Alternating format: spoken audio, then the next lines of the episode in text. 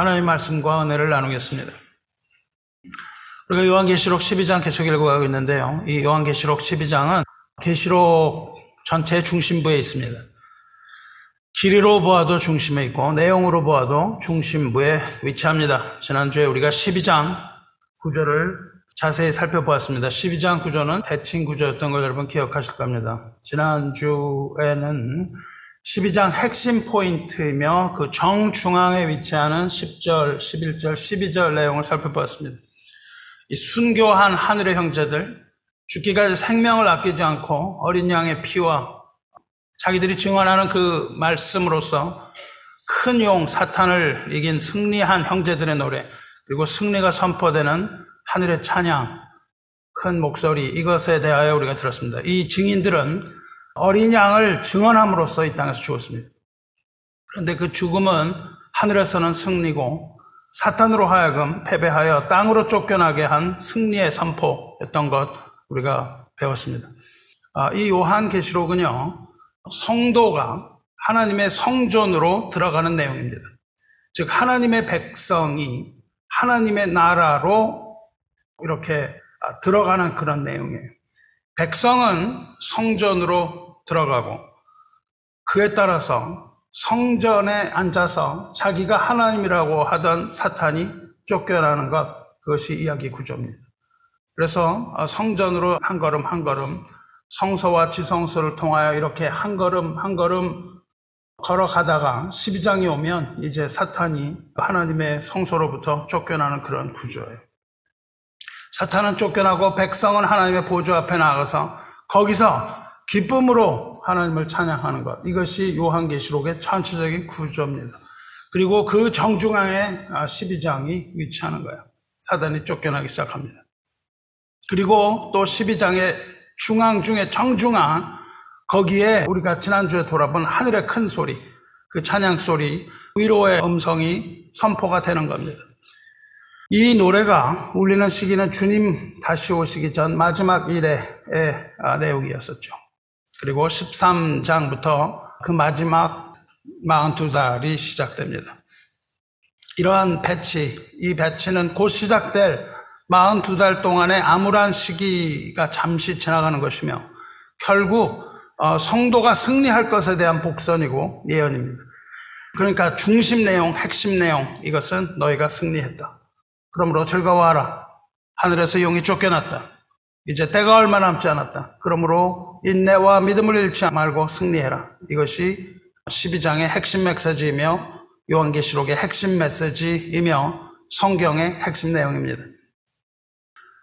그 내용 이후에 오늘은 12절 이후 12장의 후반부를 살펴보려고 합니다.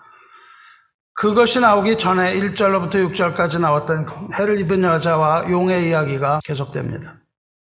전반부에서 용은 여자가 낳은 남자아이를 죽이려고 하지만 여자가 낳은 아이는 하나님과 그 보좌 앞으로 올라간 것 여러분 기억하실 겁니다. 그리고 여자, 즉 교회는 광야로 도망갔었고 하나님께서 광야에 예비하신 피난처에서 42개월 즉 1260일 동안 양육받게 되었다. 이 사실 여러분 기억하시죠? 그 후에 중간 부분에서 하늘의 전쟁에서 용이 패배하고 용이 땅으로 쫓겨난 것, 그 사실도 여러분 기억할 겁니다. 밤낮 형제들을 참소하던 마귀는 분을 내면서 땅으로 내려가죠. 첫째로 전쟁에서 패했기 때문에 마귀는 분을 냈고 두 번째로는 자기의 때가 얼마 남지 않은 것을 알았기 때문에 크게 분을 내며 하늘에서 땅으로 내려갑니다. 그리고는 13절이 시작돼요. 오늘 보려는 13절이 거기서 시작됩니다. 이렇게 시작이 돼요. 13절에 용이 자기가 땅으로 내쫓긴 것을 보고 남자를 낳은 여자를 박해하는지라. 구절이 아주 간단하죠. 땅으로 내쫓긴 것을 본 용이 여자를 박해한다. 이 말입니다. 그런데 사실은 이것은 아주 두렵고 떨리는 의미입니다. 여기서 박해하다라고 번역된 헬라어 단어는 디오코라는 단어인데요. 물론 그것은 박해한다는 의미도 있지만 그보다는 추격한다는 의미가 있습니다. 맹수가 사냥감을 잡기 위해 벌이는 생존이 걸린 사투의 추격, 그것이 디오코입니다. 호랑이는 토끼 한 마리를 사냥하는 데 있어서도 최선을 다한다는 말이 있지 않습니까? 표범이 전 손력으로 아, 질주해서 짐승을 사냥하는 모습입니다. 그러니까 여자는 도망을 가고 용은 아, 분을 내면서 그 여자를 맹추격하고 있다는 뜻이에요. 아시다시피 여자는 광야로 도망칩니다. 그리고 사탄은 이제 도망치는 여자를 맹추격하는 것으로 13절 시작합니다. 전에 살아온 성도 여러분, 여기서 이 13절로부터 마지막까지 읽고 여러분 어떤 모습이 연상이 됩니까? 이 이야기를 하기 전에 우리는 먼저 용과 여자와 여자의 남자아이가 무엇을 의미하는지 우리는 정리해야 되겠습니다. 결론적으로 어, 이 부분에서 용은 교회와 성도를 참소하고 박해하는 사탄이고 여자는 어린 양의 신부 하나님의 교회 이 지상의 교회 저와 여러분의 교회를 말합니다. 여자는 이 땅에 남겨진 신앙 공동체 하나님의 교회입니다. 그리고 여자가 낳은 아이는 교회가 전도한 하나님의 성도 곧 여러분입니다. 이 구도를 우리가 보고 이 계시록을 읽어야 하는데 이것을 볼 때 용이 여자를 맹 추격하여 광야로 몰아낸 이 부분은 구약과 밀접한 관계가 있습니다. 이 용이 여자를 맹 추격하고 있고 여자는 도망하여 광야로 도망하는 것. 이것을 여러분 구약에서 보았습니다. 어디서 이것을 봅니까? 그렇습니다. 이 이야기는 구약의 출애굽 현장입니다. 출애굽의 현장을 생생하게 새로운 각도에서 묘사하고 있어요. 사탄은 애굽의 바로 왕이고 교회는 이스라엘이며 남자 아이는 이스라엘 백성을 묘사하고 있는 겁니다. 하나님께서 하나님의 산에서 모세를 부르세요. 떨기나무 사이에서 나타나신 하나님은 모세에게 명령하십니다. 너는 가라. 너는 애굽으로 가라. 명령하세요. 너는 가서 내 백성을 붙들고 있는 바로에게 전하라. 내 백성을 놓아주라. 내 백성이 나를 섬길 것이라. 이렇게 전하라고 하나님께서 모세에게 명령하십니다. 그 말씀을 따라서 애굽으로 들어간 모세는 하나님의 권능, 하나님의 손가락을 가지고 열 가지의 재앙을 일으킵니다. 이 열 가지 재앙은요 무슨 뜻이냐 하면 애굽이 믿고 있는 애굽의 신들을 무력화하는 열 가지 재앙이에요. 그러니까 이것은 고대에서 있었던 그 신들의 전쟁과 같은 것이에요. 애굽에 믿고 있던 모든 신들이 다 무력화되는 것. 그것을 하나님께서 보여주시는 거예요. 물론 그 신들은 말 못하는 우상이지만 애굽인들이 믿고 있던 모든 것 그것을 모세의 지팡이가 다 깨뜨려 버립니다. 바로가 패배하는 장면을 보이죠. 이렇게 전쟁에서 패배한 바로는 백성을 놓아주게 돼요. 그런데 백성을 놓아준 바로 왕은 분노합니다. 진노해요. 이 분노한 바로 왕은 급히 전차 군단을 꾸립니다. 이 전차 군단을 꾸며서 엄청난 위세와 위력으로 이스라엘을 맹추격하라고 명령을 내리죠. 그리고 모세를 따라서 도망을 가던 이스라엘 앞에는 홍해 물결이 가로막죠. 홍해 물결이 넘실대고 있었고 뒤에서는 그 막강한 전차 군단이 사냥감을 앞에 든 표범처럼 맹추격하고 있는 장면이에요. 그래서 모두가 다 무서워서 떨고 있습니다. 모두가 무서워서 떨고 있을 때 모세가 하나님 앞에 부르짖죠. 그렇게 부르짖는 모세에게 하나님께서는 말씀하십니다. 지팡이를 들고 손을 바다 위로 내밀어서 그것이 갈라지게 하라. 이스라엘 자손이 바다 가운데서 마른 땅으로 행하리라. 이렇게 하나님 말씀하시죠. 그리고 모세가 지팡이를 바다로 내밀었을 때 홍해는 갈라지고 이스라엘 자손은 갈라진 바다 가운데 육지로 건너가요. 바다는 닫히고 백성은 이제 광야로 들어갑니다. 그리고 광야로 들어간 그 백성은 그 광야에서 40년 동안 유랑하면서 하나님의 양육을 받게 되죠. 추명기 8장 2절 3절 오늘 성교사님 쓰신 그 편지 내 하나님 여호와께서 이 40년 동안에 내게 광야 길을 걷게 하신 것을 기억하라. 이는 너를 낮추시며 너를 시험하사 내 마음이 어떠한지 그 명령을 지키는지 지키지 않는지 알려 하심이라. 너를 낮추시며 너를 줄이게 하시며 또 너도 알지 못하며 내 조상들도 알지 못하던 만나를 내게 먹이신 것은 사람이 떡으로만 사는 것이 아니요 여호와의 입에서 어, 나오는 모든 말씀으로 사는 줄을 내가 알게 하려 하심이라. 그 후에 어떻게 됩니까? 거기서 나온 이스라엘 백성 다 죽습니다. 다 죽고 그 중에 남은 자들이 있습니다. 남은 자들 즉 그 다음 세대만 가나안에 들어가게 되고 가나안에 들어가기 위하여 요단 강가에 서는 거예요. 그리고 그 해변에서 그들은 가나안 입성 전쟁을 시작하는 겁니다. 이것이 바로 오늘 읽은 요한계시록 12장 13절로부터 17절까지의 내용을 그대로 요약한 겁니다. 사탄이 교회를 쫓아오고 추격하고 이제 거기서 홍해를 가르고 넘어가며 이제 다시 그 중에서 남은 자들만 그 강을 건너기 위하여 그 바닷가에 서서 입성할 수 있는 전쟁을 준비하는 것. 그것이 바로 이 요한계시록 이 부분의 모티브고 이것이 바로 출애굽의 재현이라는 것을 우리는 알아야 됩니다. 출애굽이 이 땅에서의 역사라면 계시록 12장 이후 오늘 말씀은 영적인 출애굽, 즉 마지막 출애굽의 거대한 서사시요 예언의 말씀입니다.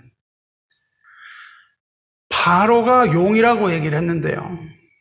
바로가 용이고 바로가 사탄이라고 제가 얘기를 했는데 그것은 제 말이 아니고 에스겔 선지자가 하신 말씀입니다. 에스겔서 29장에 이렇게 되어 있습니다. 열째 해, 열째 달, 열두째 날에 여호와의 말씀이 내게 임하 이르시되 인자야 너는 애굽의 바로 왕과 온 애굽으로 얼굴을 향하고 예언하라. 에스겔 때는 이미 바로 왕은 죽고 없습니다. 근데 하나님께서는 바로를 향하여 예언하라. 온 애굽으로 얼굴 향하고 예언하라. 너는 말하여 이르기를 주 여호와께서 이같이 말씀하시되 애굽의 바로 왕이여 내가 너를 대적하노라. 너는 자기의 강들 가운데 누운 큰 악어라 이렇게 말씀하십니다.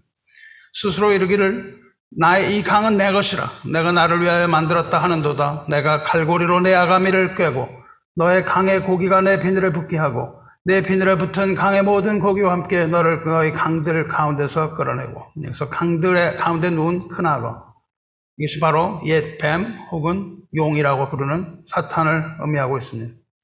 하나님께서 대적하겠다고 하신 그 애굽의 바로와 큰 악어가 바로 용의 모습으로 나타나는 것이며 용의 정체가 마귀라고도 불리는 사탄인 것이 요한계시록에서 밝혀지는 것이죠. 점점 점점 그 모습을 드러내고 있는 겁니다. 이 사실을 오늘 읽은 말씀에 대입을 하면 용의 추격은 곧 바로의 추격이 있었던 출애굽의 영적 전쟁이라는 것을 우리는 알 수 있습니다. 우상과의 전쟁인 이 열 재앙의 전쟁에서 패한 바로가 분노했었죠. 바로가 분노했었던 것처럼 그 전쟁에서 패배한 바로가 분노했었던 것처럼 하늘의 전쟁 미가엘의 군대와 마귀의 군대가 벌인 그 하늘 전쟁에서 패배한 마귀 역시 분노하죠. 자기 때가 얼마 남지 않은 줄을 알므로 크게 분을 내어 교회와 성도에게로 내려갔다. 그렇게 되어 있습니다. 그리고는 도망하는 여자를 추격합니다. 그것이 오늘 읽은 말씀의 도입 부분이죠. 그 후에 한 절을 뛰어넘어서 15절로 가시면요. 여자의 뒤에서 뱀이 그 입으로 물을 강같이 토하여 여자를 물에 떠내려가게 하려 하되 뱀이 물을 토해요. 거기서 뱀이 물을 토합니다. 물을 토하는 장면은 추락에서 보이는 것처럼 뒤쫓아오는 사탄의 군대를 말합니다.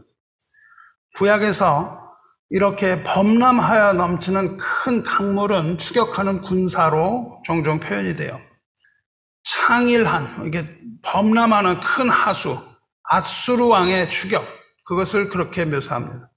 큰 물이 넘쳐서 추격하는 거예요. 그리고 애굽 나일강의 출렁임, 이런 것들을 강물처럼이라는 말은 그렇게 추격하는 군사를 말해요.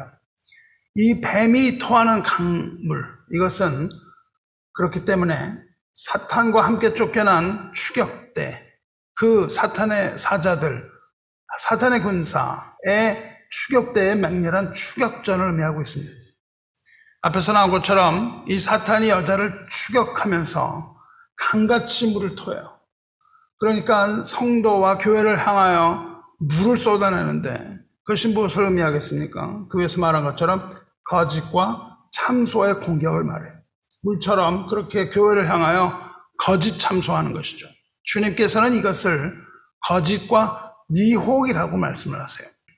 마태복음 24장에서 거짓 그리스도들과 거짓 선지자들이 일어나 큰 표적과 기사를 너희에게 보여 할 수만 있으면 택하신 자들도 미혹하리라. 그렇게 말씀하셨습니다. 마지막 때 이 거짓의 아비인 사탄은 거짓 그리스도와 거짓 선지자들을 일으켜서 능력과 표적과 거짓 기적을 일으킬 것입니다. 그리고 택하신 자, 성도도 미혹하려 할 것. 이것이 예수님의 입을 통하여 선포되어졌습니다. 그 후에 데살로니카 후성 2장에서도 동일한 경고가 주어지죠. 악한 자의 나타남은 사탄의 활동을 따라 모든 능력과 표적과 거짓 기적과 불의의 모든 속임으로 멸망하는 자들에게 있으리니 이는 그들이 진리의 사랑을 받지 아니하며 구원함을 받지 못함이라. 계시록 등에서는 이렇게 거짓 교사, 거짓 선지자들을 통한 미혹에 관하여 말하고 있습니다. 이것이 바로 뱀이 쏟아내는 물이죠. 강물처럼 쏟아내는 물. 이것을 홍수라고도 표현하고 성경에서는 창수라고도 표현합니다. 사망의 줄이 나를 얽고 불의의 창수가 나를 두렵게 하였으며 그렇게 다윗이 고백을 하는 것도 그거죠. 그러니까 이 뱀이 쏟아내는 물은 무엇을 가져오냐 하면 두려움을 가져오는 거예요. 이 사탄의 공격은 우리에게 두려움을 가져다 줍니다. 그렇게 여인이 두려움 가운데 도망을 치고 있는데 하나님께서는 땅을 명하셔서 도망치는 여인을 돕게 하십니다. 그렇게 땅에게 여인을 도우라고 말씀하신 하나님께서는 그 여인에게 두려워하지 말라고 말씀을 하고 계시는 거예요. 그것을 이사야 입을 통하여서 말씀을 하셨습니다. 이사야는 이 도망치는 여인을 뭐라고 부르냐면 야곱이라고 불러요. 이스라엘이라고 부르지 않고 야곱이라고 불러요. 그 야곱이 그 쏟아지는 그 물속을 도망가는 장면을 이사야가 이야기를 합니다. 그때 이사야가 이렇게 이야기를 하죠. 야곱아, 너를 창조하신 여호와께서 지금 말씀하시느니라. 이스라엘아, 너를 지으신 이가 말씀하시느니라. 너는 두려워하지 말라. 내가 너를 구속하였고, 내가 너를 지명하여 불렀나니 너는 내 것이라. 내가 물 가운데로 지날 때 내가 너와 함께 할 것이라. 강을 건널 때 물이 너를 침몰하지 못할 것이며 내가 불 가운데로 지날 때 타지도 아니할 것이요 불꽃이 너를 사르지도 못하리니 대전하는 여호와 내 하나님이요 이스라엘의 거룩한 이요 내 구원자입니다. 내가 애굽을 너의 속량물로 구스와 스바를 너를 대신하여 주었네 이렇게 위로하십니다. 그렇습니다. 하나님의 보호는 이 홍수와 같은 두려움에서 백성을 건지시는 구원이에요. 우리의 두려움은 홍수와 같이 밀려오는 것이죠. 뱀이 우리에게 그 강물을 토하면 우리의 두려움은 세상이 주는 이 두려움은 사탄이 주는 두려움은 우리를 침몰시키는 겁니다. 홍수 가운데 침몰되는 거예요. 그때에 우리는 무엇을 합니까? 그때 우리는 기도하는 것이에요. 하늘을 향해 부르짖는 것이에요. 시편 32편에서 이렇게 말씀하십니다. 이로 말미암아 모든 경건한 자는 주를 만날 기회를 얻어서 주께 기도할지라. 진실로 홍수가 범람할지라도 그에게 미치지 못하리다. 이렇게 고백하는 거예요. 사랑하는 성대분, 사탄이 여자를 죽이기 위해서 추격을 합니다. 그리고 땅은 여자를 도와서 그 여자를 구하는데 또 하나의 기적이 일어나죠. 이것이 바로 두 땅이 일으킨 기적입니다. 땅이 여자를 도와 그 입을 벌려 용의 입에서 토한 강물을 삼키니 용이 물을 많이 토하는데요. 땅이 쫙 갈라지는 거예요. 그래서 땅이 그 물을 삼켜버립니다. 이것이 어디에 일어날까요? 이것이 어디에 일어났냐면 출애굽 때 일어나요. 우리는 출애굽 때 물이 갈라졌다고만 하는데요. 출애굽 15장에 가면 모세가 노래를 부릅니다. 모세가 노래를 부를 때 이야기를 해요. 15장 2절, 5절 제가 읽겠습니다. 여호와는 나의 힘이요 노래시며 나의 구원이시로다. 모세가 나중에 회상하면서 노래하는 거야. 그는 나의 하나님이시니 내가 그를 찬송할 것이요 내 아버지의 하나님이시니 내가 그를 높이리로다. 여호와는 용사시니 여호와는 그의 이름이시로다. 그가 바로의 병거와 그의 군대를 바다에 던지시니 최고의 지휘관들이 홍해에 잠겼고 깊은 물이 그들을 덮으니 그들이 돌처럼 깊음 속에 가라앉았도다. 이렇게 말하고요. 여호와여 신 중에 주와 같은 자가 누구시니까? 주와 같이 거룩함으로 영광스러우며 찬송받을 만한 위엄이 있으며 기이한 일을 행하는 자가 누구이니까? 그리고 이렇게 말해요. 주께서 오른손을 드신 즉 땅이 그들을 삼켰나이다. 이렇게 말한다고요.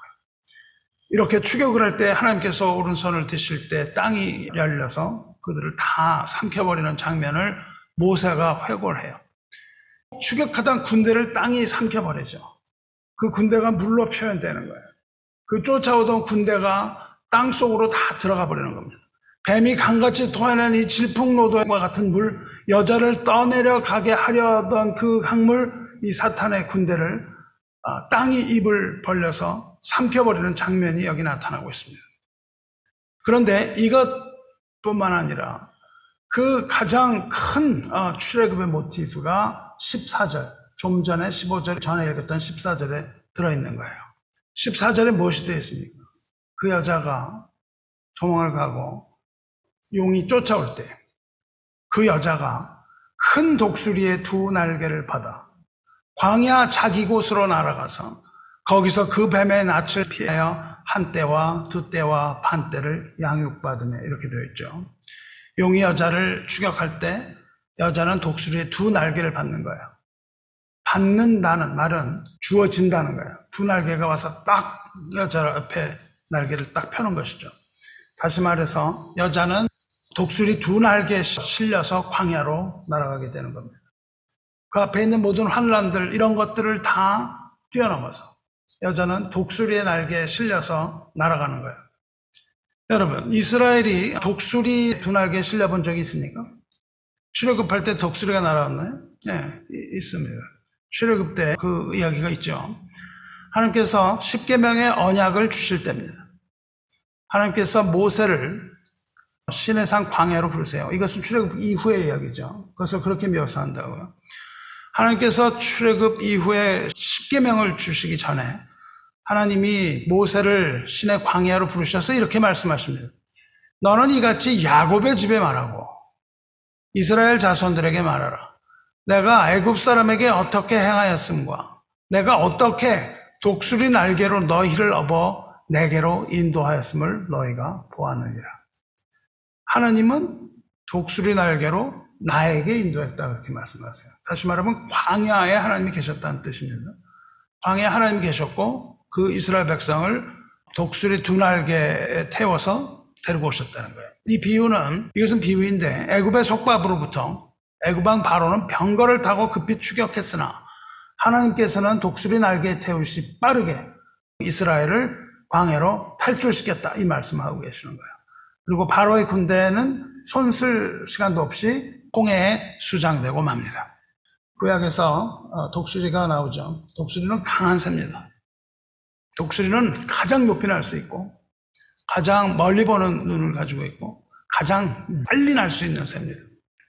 하나님께서는 이 비유를 통해서 이스라엘 백성을 독수리 날개같이 빠르고 확실하게 애굽의 압제로부터 구원해내셨다는 사실을 강조함으로써 이스라엘의 구원이 그들의 힘이나 공로가 아니라 전적으로 하나님의 은혜였던 것 이것을 분명하게 말씀하십니다. 뭐 어떤 교회에서는 뭐 독수리 두 날개 프로그램 이런 거 만드는데 여러분 그런 거 듣지도 마시발. 왜 나중에 말합니다. 아 성경을 읽었는데 독수리가 나오네요.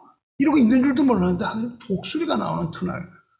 독수리는 성경에서 가장 많이 나오는 내용이고 어, 가장 우리가 흔히 볼 수 있는 하나님의 사랑과 하나님의 능력을 표현하는 아, 그런 독수리입니다. 독수리는 우리처럼 뭐 교회 이런 걸 얘기하는 게 아니라 하나님의 권능, 하나님의 사랑, 하나님의 은혜 이런 걸 얘기해요.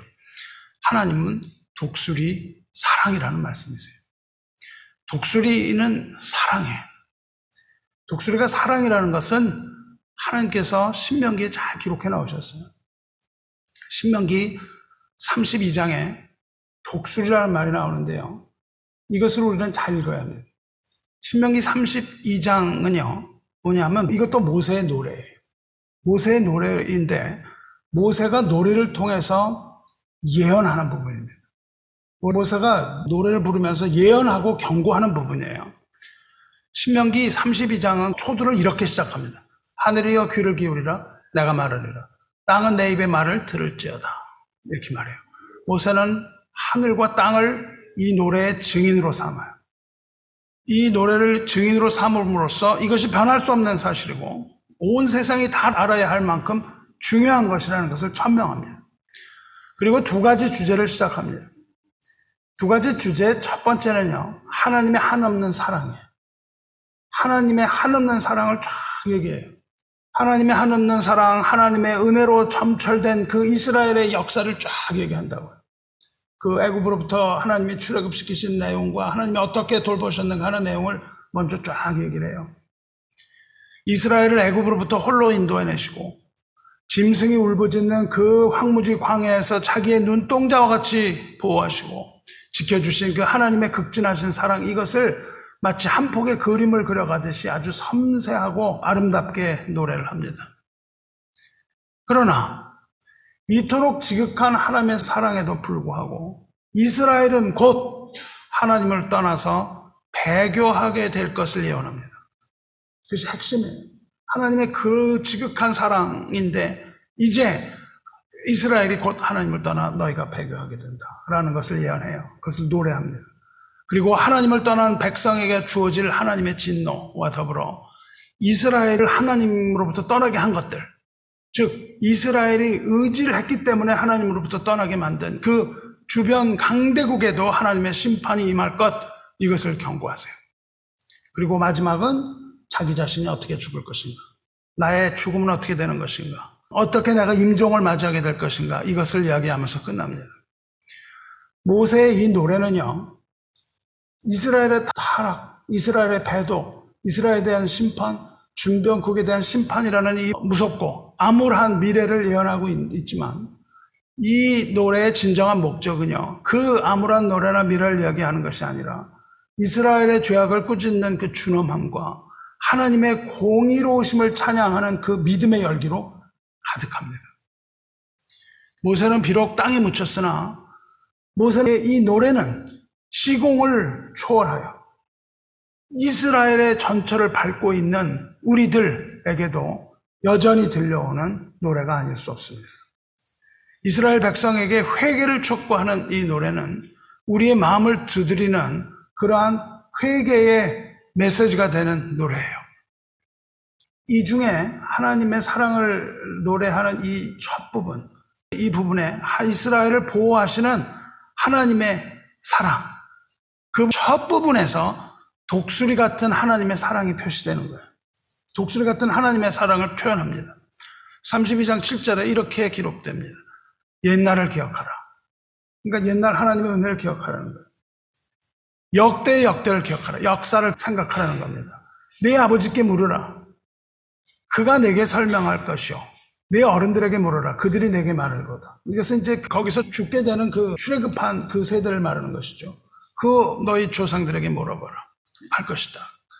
여호와의 분깃은 자기 백성이라 야곱은 그가 택하신 기업이로다.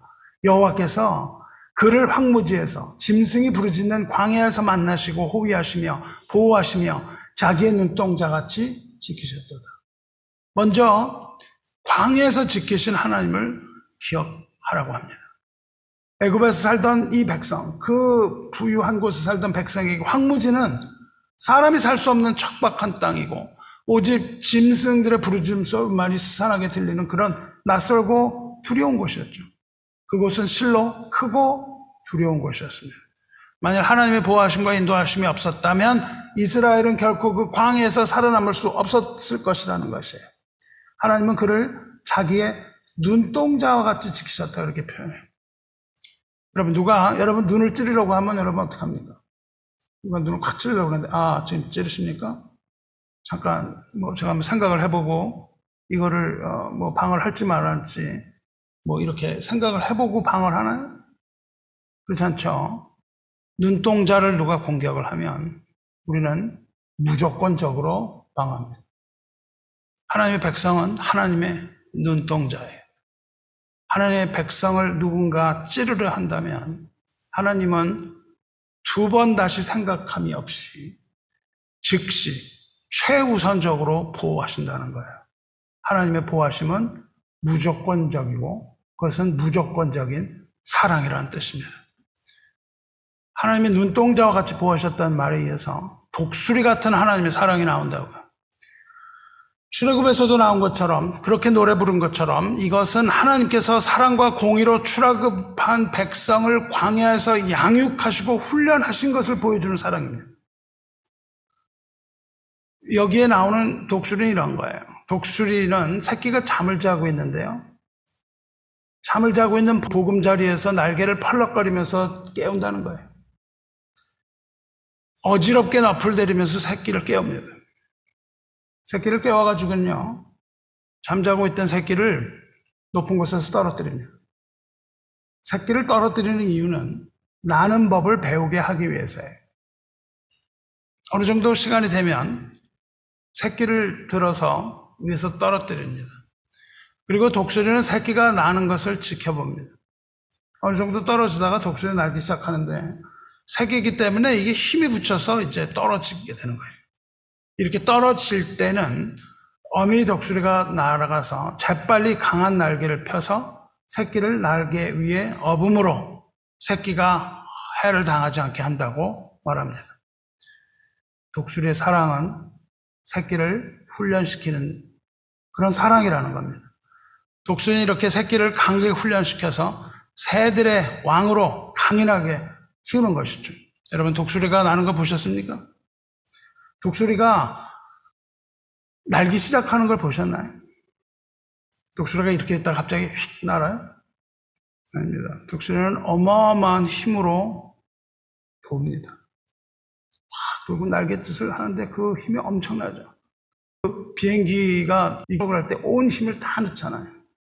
넣어야 날아가는 것처럼 독수리도 그 강한 힘으로 날아가요. 그런데 독수리가 날아간 후에는 아무 힘을 쓰지 않습니다. 여러분 참새를 보셨나요? 참새가 어떻게 날아가나요? 이렇게 있다 갑자기 휙 날아갑니다. 그렇죠? 갑자기 있다 푹 하면 확 날아가요. 독수리는 아주 힘을 들여서 날아가지만 참새는 조삭거리면서 날아가요. 그런데 독수리는 그렇게 올라가서는요, 아주 높은 곳에 올라가면요, 두 날개를 쫙 펴는 겁니다. 그리고 비상을 하는 거예요. 날개를 쫙 펴고 이렇게 날아가요. 독수리가 무슨 날개를 이렇게 이렇게 펄럭거리는 거 보셨어요? 아닙니다. 날아갈 때는 쫙 비상을, 해요? 그냥 조그만 날개를 계속 펄럭거리면서 하늘에서 그냥 막 이렇게 해야만 날아가는 거죠. 독수리와 참새는 차이가 있습니다. 독수리는 두 날개를 펴서 빠르게 그리고 멀리 날아가요. 아주 안정적입니다. 독수리 두 날개에 있으면 안심할 수가 있는 거예요. 펄럭거리지도 않고 높은 곳에서 원하는 곳으로 정확하게 날아가는 거예요. 이게 독수리의 힘과 능력의 완찬이에요. 그래서 우리는 독수리 날개 위에서 안전한 겁니다. 독수리는 거기서 날개를 펄럭펄럭 거는 것도 없고 그대로 편채로 먼 곳을 날아가는 거예요. 그런데 독수리는 새끼를 품속에서만 고이 간직하지 않죠.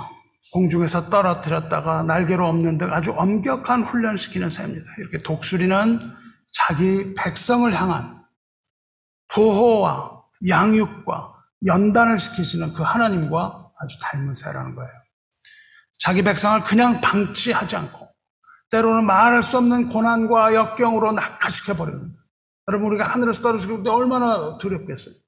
그냥 하늘에서 떨어지는 그날 그 고난과 역경으로 낙하시키심으로 믿음의 연단 받게 하시고 그러다가는 또 때로는 날개 아래에 품어서 따뜻하게 보호하고 위로하심으로 이 백성이 강하고 아름답게 성장하게 하시는 거예요. 이 날개 위에 업어서 먼 곳에도 단숨에 올려 놓으실 수 있지만 우리로 하여금 날게 하기 위하여 떨어뜨리세요. 하나님의 사랑은 이런 사랑이라는 겁니다. 이것이 하나님의 사랑이에요. 하나님의 사랑은 무조건적인 사랑입니다. 하나님은 하나님의 기쁘신 뜻대로 죄인을 자녀 삼으셨어요. 야곱을 자녀 삼으셨다고. 그리고 한없는 은혜와 사랑을 쏟아 부어 주십니다. 하나님의 사랑은 야곱과 같은 저 여러분, 이 죄인의 폐역함, 늘 배도하고 있는 우리들에도 불구하고 하나님의 사랑은 우리에게 주어지는 겁니다. 우리의 어떤 행위가 아니라 우리의 은혜로 하나님께서 구원하신 것을 믿으시기 바랍니다. 또 하나님의 사랑은 변하지 않는 사랑이에요. 고통 중에서 신음하는 백성을 내버려 두시지 않고 돌아보시는 하나님입니다. 우리의 어떠한 의로움 때문이 아니라 하나님의 언약을 기억하시기 때문에 야곱과 맺은 언약을 기억하시기 때문에 우리를 언제나 눈동자와 같이 지키시고 보호하시는 그러한 사랑입니다. 그리고 세 번째로 하나님은 그 대적을 절대 용납하지 않는 사랑입니다. 결단코 백성을 사탄의 손에서 잃어버리지 않고 그 손에서 구원하시는 결정적인 사랑이에요. 백성이 바로의 추격을 피해서 물 가운데 지날 때에 물이 침몰하지 못하게 지키시는 하나님입니다. 용이 추격을 할 때 독수리를 보내서 그 두 날개 업어서 도망하게 하시는 그런 하나님입니다. 그렇지만 하나님의 사랑은 양육하고 연단하시는 사랑이라는 거예요. 이스라엘을 그 광해에서 40년 동안 양육하셨습니다. 그리고 1260일 동안 양육하시는 겁니다.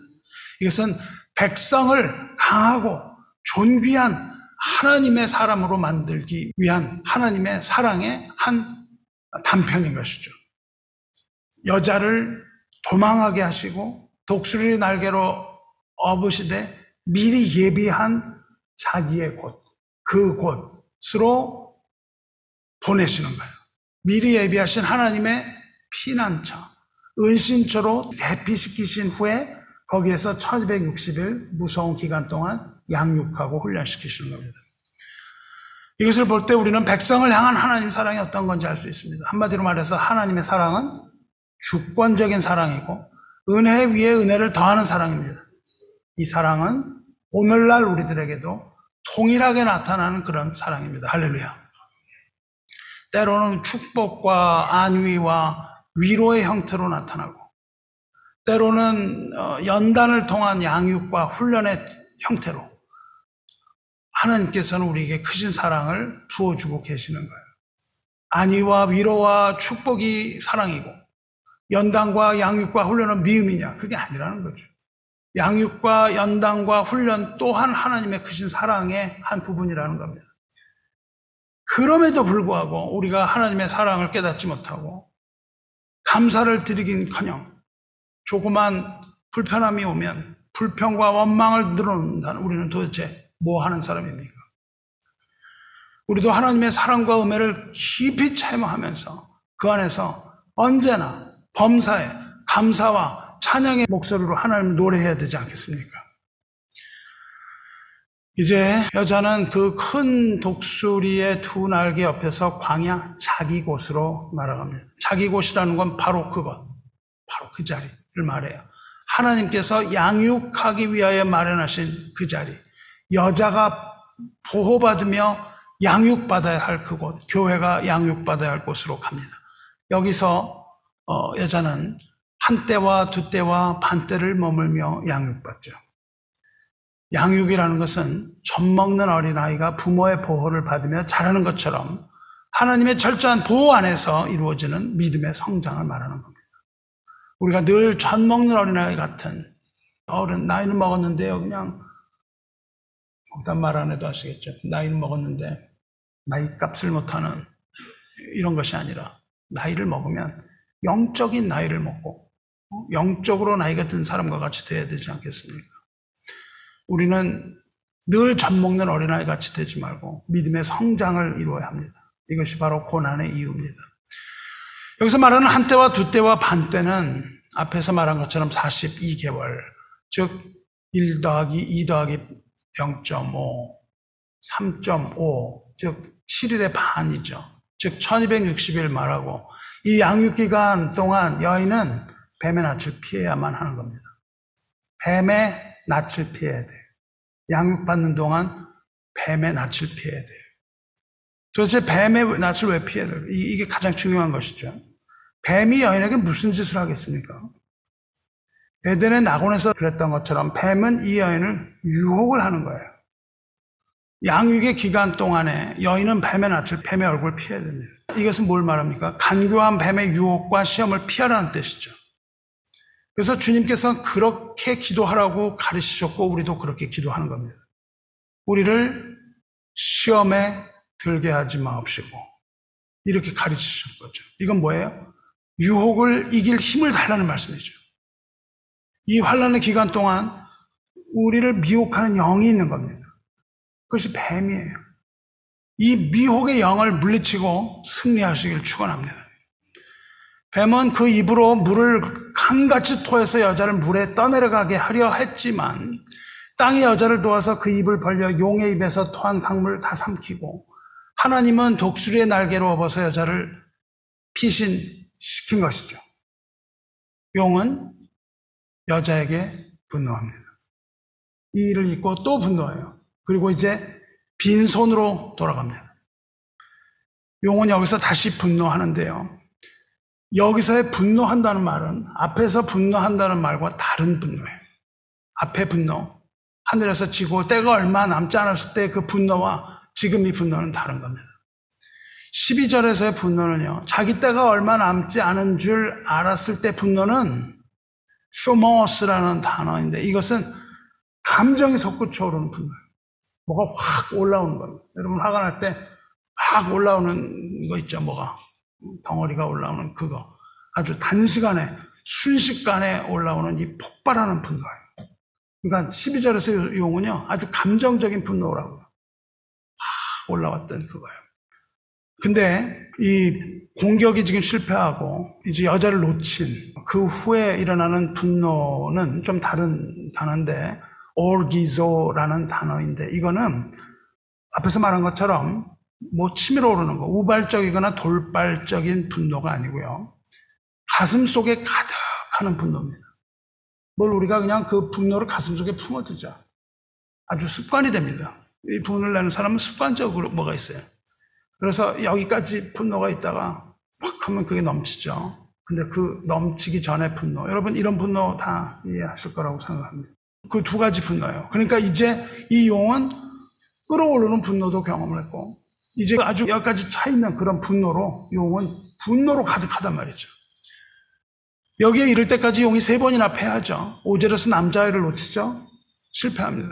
그리고 8절에서는 하늘의 전쟁에서 미카엘에게 패하죠. 그리고 이제 여자를 물에 떠내려 보내려고 했지만 여전히 또 패합니다. 그리고 이제 마지막 전쟁이 일어나는 거예요. 그게 네 번째로 여자의 남은 후손과 전쟁하려고 돌아간다. 그렇게 되어 있습니다. 성도 여러분, 이제 용의 분노는 누구에게 주어지냐면 여자의 남은 자손에게 부어집니다. 잘 읽으셔야 됩니다. 여자의 남은 자손. 이 여자의 남은 자손은요, 이제 마지막 날 용과 전투, 사투를 벌이는 자들입니다. 그들은 누구냐 하면 하나님의 계명을 지키는 자들이에요. 그리고 예수의 증거를 가진 자들이 여자의 남은 후손입니다. 그들이 바다 모래 위에서 용과 접전합니다. 천국에 들어가기 전에 여호수아의 군대가 전쟁을 했던 것처럼 그 바닷가 모래 위에서 용과 접전합니다. 성도 여러분, 이것이 마지막 시대 교회의 모습입니다. 여기서 여자는 마지막 시대 교회입니다. 그런데 여러분 보시면 여자를 받게 하려고 했지만 여자는 하나님이 구합니다. 여자는 용과 싸우지 않습니다. 여자가 싸우는 것이 아니라 여자의 남은 후손이 용과 접전해요. 교회가 모두 다 싸우지 않고 오직 마지막까지 남은 자만이 이 전쟁에 참여한다는 거예요. 그때 교회 수많은 자들은 교회를 떠나는 겁니다. 너희가 바닷가 모래와 같을지라도 오직 남은 자만 돌아오리라 말씀하시는 겁니다. 이 현대교회에 모래와 같이 많은 사람들이 있다 할지라도 다 교회를 떠난다는 겁니다. 용의 한 번 습격에 놀라서 다 도망가는 거예요. 교회 신도수가 모래알 같이 많아도 다 소용이 없습니다. 마귀는 그들을 두려워하지도 않습니다. 오직 남은 자만이 전쟁에 참여한다고 이야기하고 있는 겁니다. 이 마지막 전쟁은 결사항전입니다. 그리고 이것은 오직 하나님의 계명을 지키는 자들만 남은 자들, 예수의 증거를 가진 자들만이 참여하는 전쟁이에요. 이 남은 자, 영어로 remnant라고 하는 이것은 아주 중요한 성경적 진리예요. 보통 남은 자라는 건요, 지진에서 살아남은 자, 홍수에서 살아남은 자, 전쟁에서 살아남은 자를 말합니다. 자연재해나 전쟁 등에서 살아남은 자가 남은 자예요. 그런데 전쟁이나 포로 생활 중에서 하나님이 남기신 사람을 남은 자라고 부릅니다. 하나님의 신실하신 섭리로서 남겨주신 아주 소수의 사람들을 남은 자라고 불러요. 이사야 선지자는 이사야 10장에서 오직 남은 자만이 하나님께 돌아온다고 되어 있습니다. 다 돌아오질 못하는 거예요. 이사야 10장의 배경은 이겁니다. 이스라엘은요, 하나님을 떠나요. 돌아온다는 말에 유의합니다. 이스라엘은 하나님을 떠납니다. 이스라엘은 하나님을 의지 않고 이웃 나라를 의지해요. 이웃 나라가 아수르였는데 강한 아수르를 의지해요. 외교로 살아보려고 한단 말이죠. 그래서 강한 이웃 나라였던 아수르를 의지했지만 의지했던 그 나라가 오히려 침공을 하는 거예요. 우리가 뭐 이웃 나라를 의지한다면 그 나라가 우리나라를 집어삼켜버릴 수 있다는 겁니다. 그 아수르의 침공을 받고 북이스라엘이 망하고 백성이 포로로 잡혀갔죠. 하나님께서는 하나님을 의지하는 백성, 하나님으로부터 돌아선 백성, 아수르의 힘을 의지한 그 백성을 내가 심판할 것이라고 이스라엘에게 말씀하세요. 그리고 그 불순종하는 이스라엘이 심판과 더불어 그 이스라엘이 의지하려 했던 아수르 또한 하나님께서 멸망시키겠다고 약속을 하세요. 그러니까 하나님께서는 그 아수르도 멸망시킬 것이며 아수르를 따라간 이스라엘 멸망을 시킬 것인데 그러나 내가 이스라엘을 구원할 것이다. 이렇게 말씀하세요. 그래서 20절에 이렇게 말합니다. 그날에 하나님 구원하시는 날에 이스라엘의 남은 자와 야곱 족속의 피난한 자들이 다시는 자기를 친자를 의지하지 아니하고 이스라엘의 거룩하신 이 여호와를 진실하게 의지하리니 이렇게 말하죠. 이 백성이요 아수르를 의지하다가 하나님의 징벌을 받았는데 그 이후에는 하나님이 남은 자들을 구원하실 텐데 구원하시는 그 남은 자들은 오직 하나님만을 의지할 것이다. 그 말씀하시는 거예요. 그러니까 모든 백성이 다 하나님의 심판을 받고 아수르도 심판을 받는데 하나님이 불쌍히 여기셔서 남겨놓으신 그 남은 자는 더 이상 그 어, 자기를 친자 아수를 의지하지 아니하고 하나님만을 의지할 것이다. 이렇게 말하는 거죠. 하나님께서 구원을 베푸실 텐데 모든 사람을 다 구원하시는 것이 아니라 오직 남은 자만이 돌아올 것이다. 그렇게 말씀하세요. 남은 자, 곧 야곱의 남은 자가 능하신 하나님께로 돌아올 것이라. 이스라엘이여, 내 백성이 바다의 모래 같을지라도 남은 자만 돌아오리니 넘치는 공의로 파멸이 작정되었습니다. 이 남은 자 외에는 다 파멸된다는 거예요. 이미 작정된 파멸을 주 만군의 여호와께서 온 세상 중에 끝까지 행하시리라. 모든 나라와 백성에게 이것이 다 적용된다는 거예요. 오직 이스라엘뿐만 아니라 모든 열방 가운데 결국 하나님의 심판은 신실하게 이루어질 것이고 오직 하나님의 남은 자만이 하나님께로 돌아올 것이다. 이것을 선포하시는 거예요. 그런데 이 미사의 10장은요, 9장부터 쭉 읽어야 되거든요.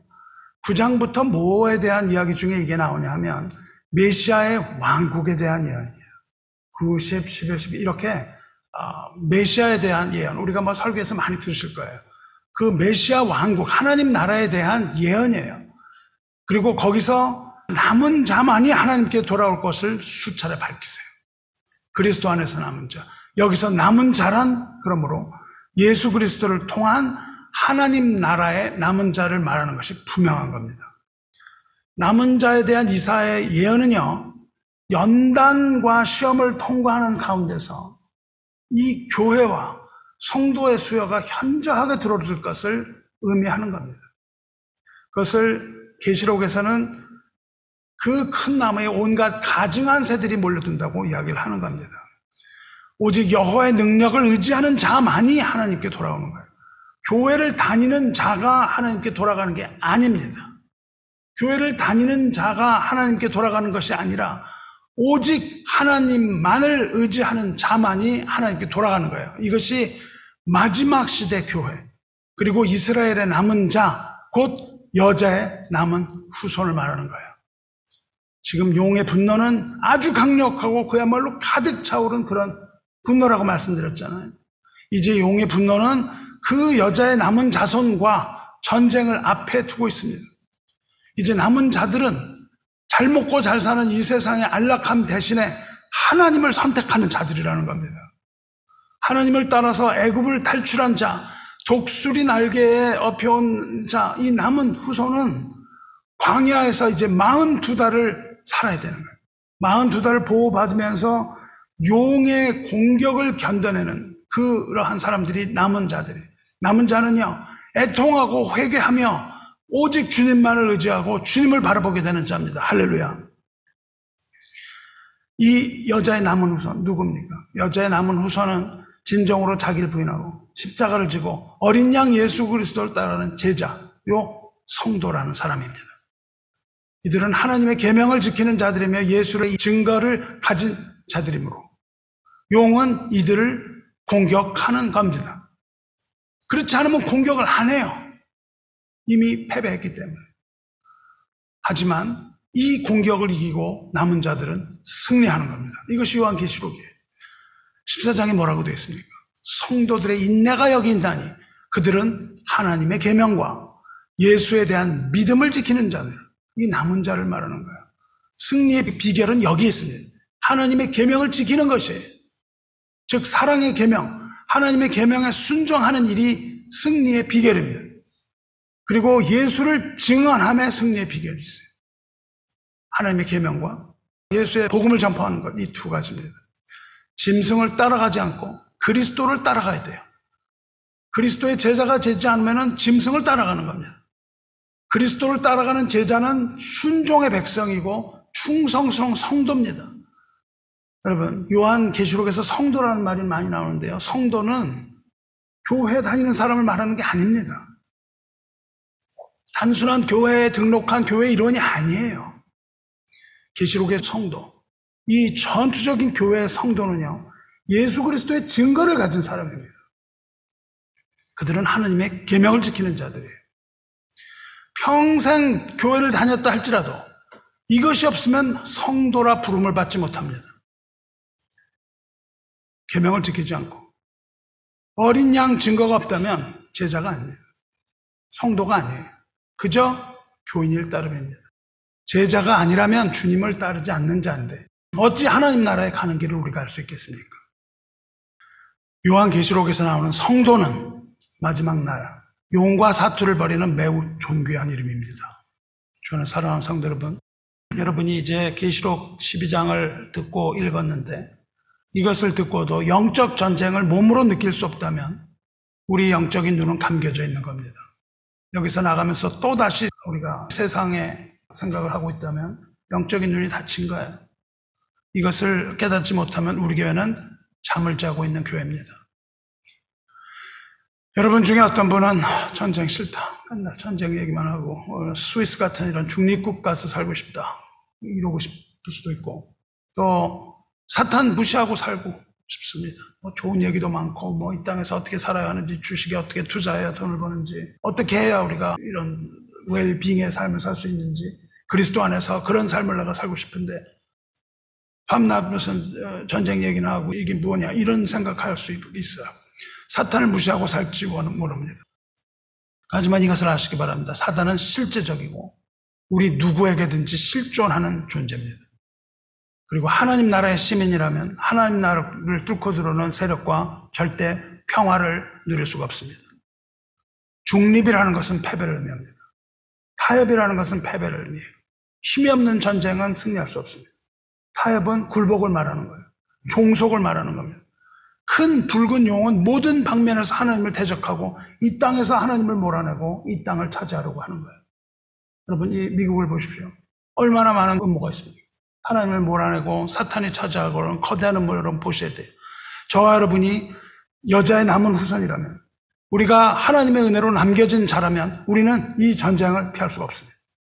여러분이 남겨진 자가 아니고 그 바닷가의 모래라면 전쟁 피할 수 있습니다. 전쟁 안 해도 돼요. 하지만 우리가 남겨진 여자의 후손이라면 우리는 전쟁을 피하지 않을 수 없습니다. 하지만 두려워할 필요는 없다는 거예요. 왜냐하면 용은 이미 패했기 때문입니다. 십자가에서 이 반란군, 용의 반란군이 이미 패배했습니다. 어린 양의 피와 증언의 말씀 때문에 패배하는 거예요. 어린 양의 피 때문에 말하는 것이고 우리의 입을 통해서 선포되는 증언의 말씀 때문에 이 용이 패하는 거예요. 순교자의 피 때문에 하늘에서 쫓겨납니다. 하지만 그는 여전히 이 시간도 음모를 꾸미며 하나님의 택한 백성 미혹하려고 하는 거예요.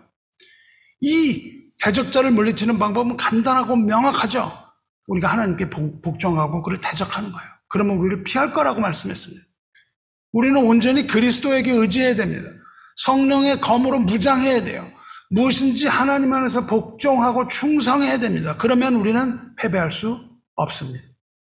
마귀는 우리를 대적하고 참소할 것이지만 우리가 그리스도만을 바라본다면 어린 양을 바라본다면 또 여호와를 악망한다면 우리는 독수리 날개치고 오르는 그것처럼 힘을 얻고 승리할 것이라는 뜻입니다. 할렐루야. 이제 여러분은 어느 곳에 서야 되는지 여러분은 뜻을 정하시기 바랍니다. 여러분은 누구 편에 설 겁니까? 숫자가 바닷가 모래같이 많을지라도 오직 남은 자만이 하나님께로 돌아갈 겁니다. 성도 여러분, 이 메시아를 예언한 이사야는요, 10장 20절에서 남은 자가 하나님을 의지하게 될 것이라고 예언합니다. 동일한 단어예요. 그날에 이스라엘의 남은 자와 야곱 족속의 피난한 자들이 다시는 자기를 친자를 의지하지 아니하고 이스라엘을 거룩하신 이 여호와를 진실하게 의지하리니 그리고 이어서 남은 자가 돌아올 것을 말씀하신다고요. 남은 자가 하나님을 의지하는 자입니다. 남은 자가 하나님을 의지한다는 말은 곧 하나님께로 돌아간다는 뜻이에요. 아버지의 집으로 가는 자예요. 하나님께 돌아간다는 말 은 어떤 의미일까요? 하나님께 돌아간다는 말의 의미는 회개를 말하는 겁니다. 회개라는 것은 하나님께 돌아가는 것을 말해요. 남은 자는 온전한 회개를 이루고 하나님께로 돌아서서 다시는 세상을 향하여 얼굴을 돌리지 않는 하나님의 남은 사람이라는 뜻입니다. 이것을 압축해서 정리를 한다면 남은 자는 하나님의 남은 자는 반드시 그리스도 안에서 회개를 이루며 하나님 아버지의 집으로 돌아간다는 뜻이에요. 목이 곧은 이스라엘 백성 중에서 하나님의 은혜로 남은 자는 하나님께로 돌아올 것입니다. 하지만 이방인의 수가 차기까지 하나님의 택하신 모든 백성이 회개하여 하나님께 돌아가게 되는 그날이 올 텐데 그날 이방인과 이스라엘이 하나가 되어 하나님께로 돌아가는 일이 있을 것이고 그것이 바로 마지막 시대를 살아가는 성도의 소망입니다. 독수리 날개는 아까 말씀드린 것처럼 하나님의 사랑일 뿐만 아니라 하나님의 능력이에요. 뱀이 강같이 토해내는 그 물과 땅이 입을 벌리면 마지막 출애굽입니다. 마지막 날 교회는 하나님을 떠나는 배도의 물결로 뒤덮입니다. 서로 앞을 다투어서 나가려고 합니다. 하나님을 떠나려고 한다는 겁니다. 하지만 하나님의 은혜로 남은 자는 하나님을 의지하여 마지막 전쟁을 인내와 믿음으로 승리하고 하나님 나라로 돌아가는 자입니다. 이것이 바로 남은 자입니다. 모두가 배도할지라도 은혜를 입은 하나님의 남은 후손으로 우리가 남아야 되지 않겠습니까? 회개하고 하나님께 돌아서야 하지 않겠습니까? 계명을 지키는 예수의 증인으로 굳건히 싸워야 되지 않겠습니까? 마귀는 분을 내며 땅으로 내려가죠. 그리고는 이제 13장. 13장에 이르러서 여자를 박해하는 짐승의 실체가 드러납니다. 짐승이 바다에서 올라옵니다. 바다에서 올라오는 짐승은 뿔이 여리고 머리가 일곱인 무서운 모습으로 두려움을 주는 짐승이에요. 이 짐승이 나타날 때 교회의 대부분은 다 떠나는 겁니다. 첫 번째 짐승이 올라올 때 다 떠나는 거예요. 그는 무엇을 가져옵니까? 두려움을 가져옵니다. 세상에 가져오는 두려움을 여러분에게 심어주는 거예요. 그가 가져오는 두려움은 지금 상상도 하지 못할 정도로 두려워서 많은 자들이 정신을 잃을 것이라고 예언되어 있습니다. 그 정신을 잃을 만한 그 두려움에 대부분의 신자들은 다 정신을 잃어버리게 되는 거예요. 세상이 주는 근심과 두려움을 이기지 못하는 많은 사람들이 실족해서 마귀에게 무릎을 꿇게 될 겁니다. 여러분 신문에 나는 기사 한 줄이 여러분 두려움에 빠지게 만듭니다. 이 중에서도 은행에서 현금 찾고자 하는 분들 있었을지 모르겠는데 신문에 나는 한 줄. 실리콘밸리 뱅크가 파산했다. 이제 곧 Great Recession이 온다. 한말로서 우리는 엄청난 두려움에 빠집니다. 유튜브는 요즘 그걸로 도배가 되어 있어요. 그것을 하고 여러분이 가진 돈을 빨리빨리 현금화해라. 뭘 해라. 뭐 해라. 여러분 어떻게 살려고 할 겁니까? 이 정도가 아니라는 거예요.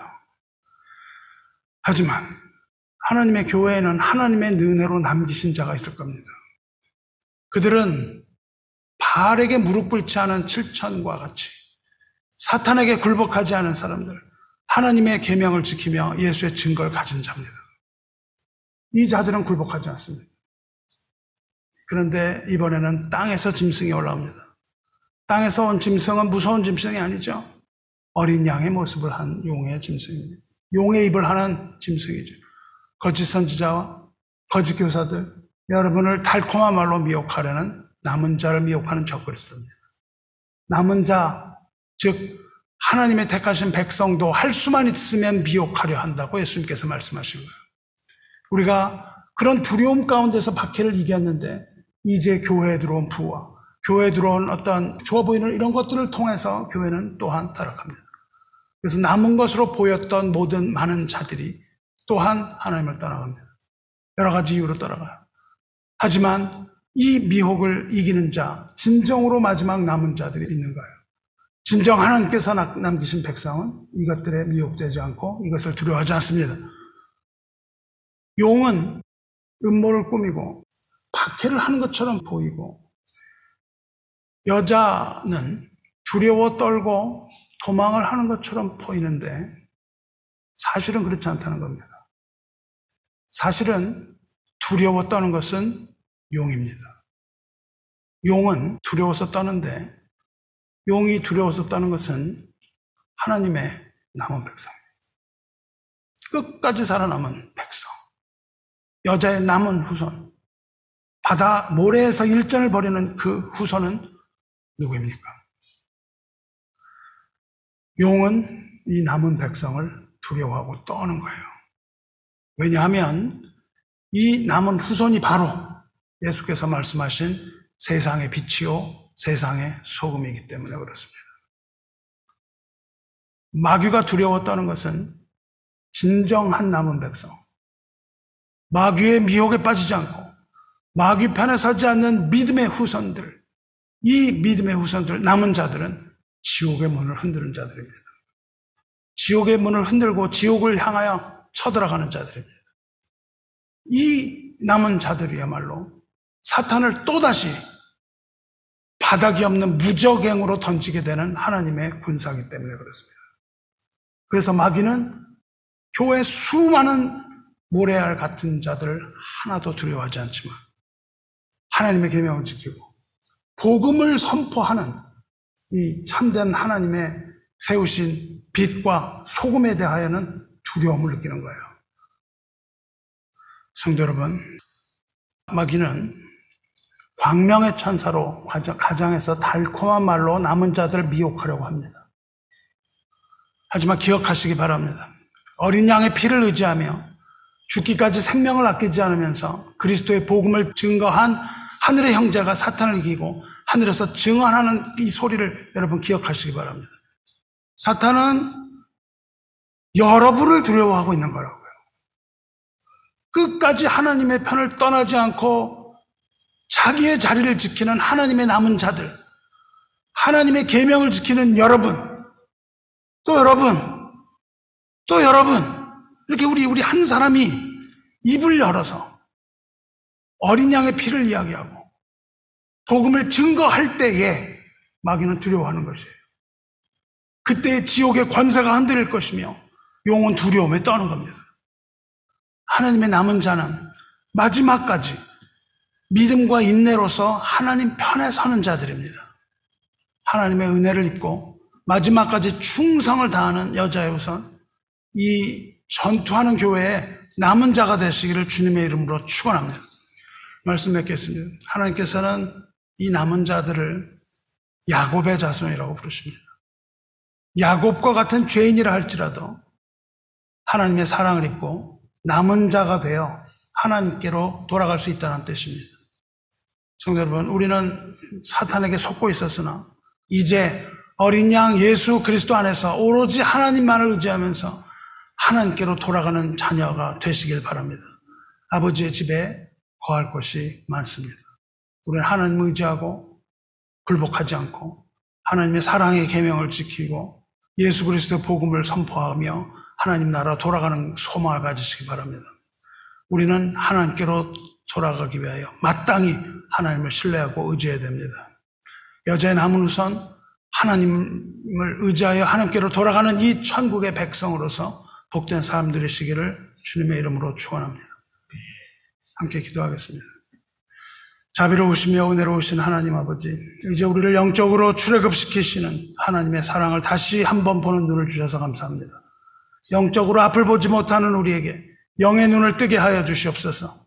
영적인 눈을 떠서 영의 세계를 보게 하여 주시고 영적인 사람이 되어 이 마지막 시대를 살아감에 있어서 깨어 일어나 하나님의 남은 자 되게 하여 주시옵소서. 그리스도의 은혜와 사랑에 힘입어 복음을 믿고 성도의 삶을 살아가는 우리가 살아가는 것은 이 세상이 아니라 오직 유일하신 참 하나님이시니 손바닥에 새긴 하나님의 사랑을 알게 하시고 독수리 같이 연단하며 사랑하시는 하나님의 은혜가 이 시간 우리를 돌아 감싸며 주님을 기뻐하는 기쁨으로 세상의 모든 악을 이기고 승리의 개가 부르게 하여 주시옵소서. 우리가 주님의 계명을 애써 지키려 하오나 연약한 우리가 마음으로 우리가 그렇게 하지 못하는 건 하나님 불쌍히 여겨 주시고 연약한 우리를 도와주시고 약함 가운데서도 소망 잃지 아니하고 승리의 깃발로 피들게 하여 주시옵소서. 시냇가에 심은 나무가 시절을 쫓아 알매맺듯이 하나님의 남은 자를 시냇가에 심으셨사오니 자신은 뽑히지 않게 하시고 자신은 길 잃어버리지 아니하시고 하나님의 나라에 영원히 뿌리 내리고 살게 하여 주시옵소서. 기쁨의 근원이시며 사랑의 원천이자 능력의 보고이신 우리 주 예수 그리스도의 거룩하신 이름으로 감사 기도 드리옵나이다. 아멘.